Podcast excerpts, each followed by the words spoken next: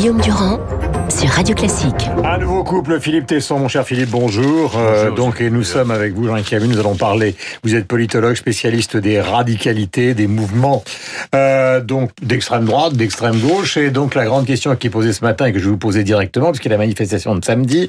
Laurent Vauquier disait il y a quelques instants en direct sur notre antenne, la seule solution pour démanteler cette manifestation, c'est qu'Emmanuel Macron recule. On va en parler avec Philippe. Mais cette manifestation, vous qui connaissez ces phénomènes, euh, justement, elle est très difficile.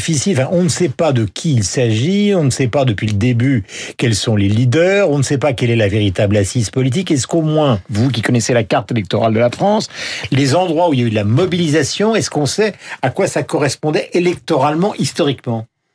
Alors, les endroits où les, les, mobilisations ont lieu sont généralement des petites villes. On a eu des mobilisations de grandes métropoles, mais enfin, sur les 2500 et quelques points de blocage relevés samedi dernier, mhm. l'immense majorité se situe dans des régions euh, enclavées, victimes de, de, la désindustrialisation. Il y a des choses extrêmement curieuses. Euh, au minimum, 7 points de blocage dans le département de l'Ardèche, qui est un département où il ne se passe rien en termes de mobilisation sociale. Mhm. Mhm. depuis des décennies. Et plutôt, neuf en Dordogne, neuf en Dordogne, neuf villes, petites villes bloquées en Dordogne. Mhm. C'est du, c'est du jamais vu. Alors, est-ce que ce sont plutôt des régions de gauche, historiquement, des bastions de gauche ou des bastions de droite? Ça dépend. On a eu les deux. On a eu des mobilisations euh, assez fortes dans le Nord-Pas-de-Calais, euh, dans des zones euh, où je pense que le discours de François Ruffin doit trouver un écho. On a eu des mobilisations dans des départements plus traditionnellement à droite. On a vu que le Vaucluse se mobilisait beaucoup. Mhm.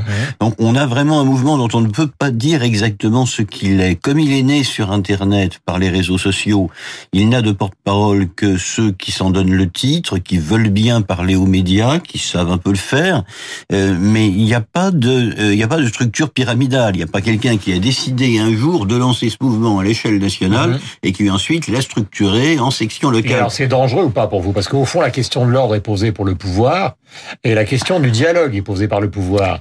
Et l'ordre quand on s'adresse à personne et, le dialogue euh, quand on s'adresse à personne non plus puisqu'on ne sait pas qui appeler, qu'est-ce qu'on fait? Alors ça, le dialogue, c'est effectivement un problème parce que normalement, au bout d'un certain temps, les manifestants euh, répondent à l'appel du gouvernement de venir s'asseoir autour de la table des négociations. La table des négociations, elle a deux côtés. Un côté pour euh, les représentants du gouvernement, on sait à peu près qui sera de ce côté si cette négociation advient, mais de l'autre, en face, il y a qui? Il y a quelques figures qu'on a vues à la télévision qui, qui sont plus ou moins représentatives d'une partie géographiquement localisée du mouvement, mais euh, c'est pas comme les accords de Grenelle où on avait euh, les syndicats d'un côté, le gouvernement en face. Alors on a effectivement pas les leaders. Et on ne sait pas exactement à quoi va ressembler la manifestation de samedi. Moi, j'entends des gens qui disent je vais aller manifester samedi. Euh, ils sont absolument incapables de me dire où. Mmh. Donc, on a une plage horaire qui est déterminée. C'est 8h, 11h. J'ai beaucoup de mal à penser qu'à 11h du matin, tout le monde répond à l'appel de qui d'ailleurs euh, rentrez chez vous, la manifestation est terminée. Mhm. Euh, et très probablement, le but du jeu sera d'aller au plus près, comme samedi dernier, de l'Élysée, ce qui est en termes d'ordre public euh, un pari risqué. Voilà pour une description qui était importante donc de ce qu'est ce mouvement depuis maintenant plus d'une semaine en rappelant qu'il est soutenu massivement par les Français, 70%. Euh, d'après le sondage et la Philippe, les questions politiques avec vous. Est-ce que vous pensez par exemple, comme l'a dit euh, Laurent Wauquiez tout à l'heure, que le président de la République puisse reculer sur cette taxe? Évidemment non, a priori. Il va donner, il va donner un gage. On appellera pas ça reculer. Oh, je, je, je, le, extraordinaire. La seule unité qu'on puisse observer, c'est euh, celle des opposants qui sont majoritaires, comme vous venez de dire, et qui sont en même temps extrêmement disparates. disparates. La seule unité qu'on rencontre dans leur camp, c'est, elle est assez bien exprimée par Bayrou dans son interview du Figaro ce matin. Il fera un pas en arrière c'est euh, il ne peut faire qu'un pas en arrière. Et ce pas en arrière, ça sera quoi? Ben, ça sera, je crois, je crois peut penser, c'est logique de le penser en tout cas. Ça sera de transformer une euh, une décision radicale, puisqu'on est, le mhm. mot est, est, très opportun aujourd'hui, puisqu'on a spécialisé radicalité, substituer à la radicalité de la proposition gouvernementale une progressivité. Le mot progressivité. Un peu comme on a fait à la Réunion. Je pense. Voilà, c'est ça. Je, je ne vois pas d'autre. Je ne vois pas d'autre solution. Toute alternative à cette solution serait une absurdité et doublée d'un risque, enfin d'ailleurs comme toute Mhm. absurdité. Mais Philippe, vous Euh, disiez l'autre jour avec beaucoup de conviction que le problème d'Emmanuel Macron, c'est que plutôt que de faire l'histoire, il la rêve dans le rôle justement de ce président de la République Oui. qui ne reculerait jamais sur rien, contrairement à ses prédécesseurs. Je- je Or là, pense- je justement, pense approfondir. il, il- il- Mais- il est en, il est en contradiction avec son rêve. Euh, pour l'instant, euh, non, pour il est en- que- que je sache, puisqu'il n'est pas intervenu, il est encore dans le rêve. Il devra sortir de cette euh, de cette attitude bizarre dans laquelle il est, un peu hypnotique, très très curieuse. Son silence devient coupable hein, depuis. Et pourtant, Dieu sait qu'il parle. Euh, absolument. Euh, euh, non, à qui parle-t-il? Il parle dans le vide.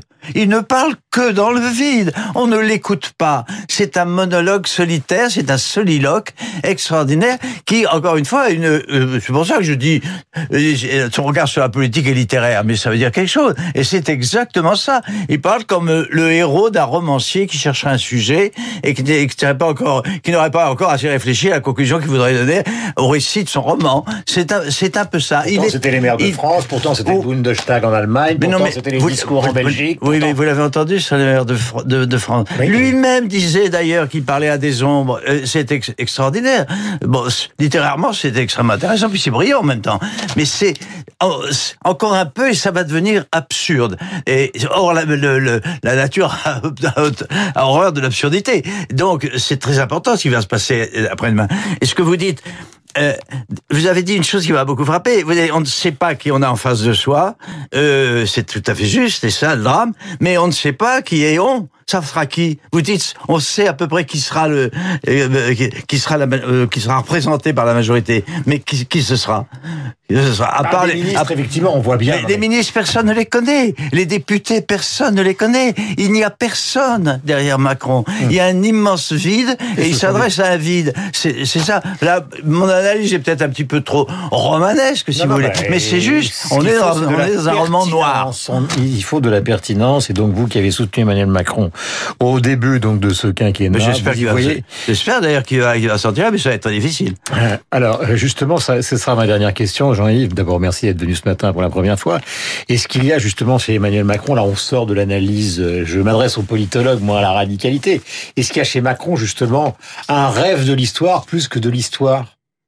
Oui, il y a un rêve de l'histoire. Et il y a un rêve d'un épisode de l'histoire qui va se jouer lors des élections européennes de 2019 et, qui est d'être euh, le chevalier blanc qui va amener à la victoire cette coalition des progressistes, c'est le terme qu'il a utilisé, face au... Alors, le, le terme pour euh, décrire l'adversaire a changé, ça a été d'abord les populistes, ce sont désormais les nationalistes. Oui, je crois qu'il veut profiter de la faiblesse de la chancelière Merkel de la faiblesse de la gauche partout en Europe, à l'exception du socialiste Pedro Sanchez, pour s'opposer D'où le dîner de l'Élysée raconté par l'opinion pour avec s'opposer euh, en chef de file de ceux qui veulent sauver l'Europe et qui vont réussir à empêcher Mhm. les droites extrêmes euh, de, de- d'au minimum Mhm. avoir euh, une minorité de blocage dans le prochain Parlement européen. Mais vous vous rendez compte tous les deux, parce que vous avez justement le recul et l'expérience politique, que les sondages sont pour l'instant assez catastrophiques et tout échec au bout de deux ans, car il y a quand même à mettre sur la table l'assurance chômage, les retraites, etc. S'il prend une raclée européenne, ce qui n'est pas un souhait, ni de votre part, ni de la part de Philippe, ni de forcément de la part de ceux qui nous écoutent, tout va devenir très compliqué. Et parce qu'on a un problème majeur dont on ne parle jamais, qui est que le temps économique et le temps politique se sont disjoints. C'est-à-dire que vous pouvez être le meilleur président de la République de France ou du monde. Désormais, dans des, inter- dans des économies aussi interconnectées, la seule chose que vous vous prenez avant la fin de votre mandat, qui est de 4 ou 5 ans, c'est la crise. Hmm. Quelques politiques C'est passé avec structurelles Nicolas que vous fassiez, et elle peut être excellente, vous ne voyez pas les résultats de cette politique au moment où vous vous représentez au suffrage des électeurs. D'où ce sentiment des électeurs que la machine tourne à vide, qu'on a essayé Sarkozy, qu'on a ensuite essayé François Hollande, qu'on essaye maintenant euh, Emmanuel Macron, et que finalement tout ça, au final, le jour de mettre le bulletin dans l'urne, n'a pas modifié leur situation. Voilà, c'est la France sans destin, le contraire de ce qui s'est passé avec le général de Gaulle. Philippe, un mot pour terminer, car nous sommes très Je légèrement. pourrais ajouter que un élément important quand même se dessine aujourd'hui, c'est l'histoire de ce dîner. C'est le premier élément politique intéressant depuis le début de cette crise. euh, c'est pour l'instant c'est symbolique. Ça a déjà vécu une rencontre entre quelques leaders politiques. Mais on va savoir qu'il y a une intention. Il y a quelque chose. Et par quoi sans doute va d'ailleurs passer en première étape la solution du problème. J'ajoute, parce que je voudrais dire un mot sur ce brave homme.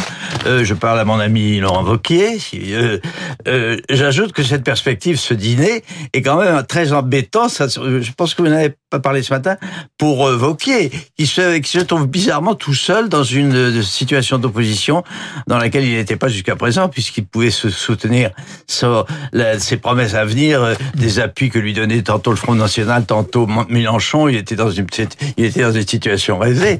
Vous voyez ce que je veux dire? Bah, La question a été posée sur François-Xavier Bellamy. Il a dit qu'il n'y répondrait pas. Alors, il, est évident, comme le temps est imparti, on, on leur pose. Oui, ce qui va, va, va augmenter, ce qui va, ce qui va augmenter, la, je puis dire, accroître le caractère solitaire de sa main d'œuvre. On a quand même deux grands solitaires. Il y a d'un côté Fouquier, il y a de l'autre côté Macron. Il va bien falloir que tout ça s'arrange. Il est 8h56 minutes. Vous êtes sur l'antenne de Radio Classique. Nous sommes ravis de vous accueillir. Le rappel des principaux titres dans un instant.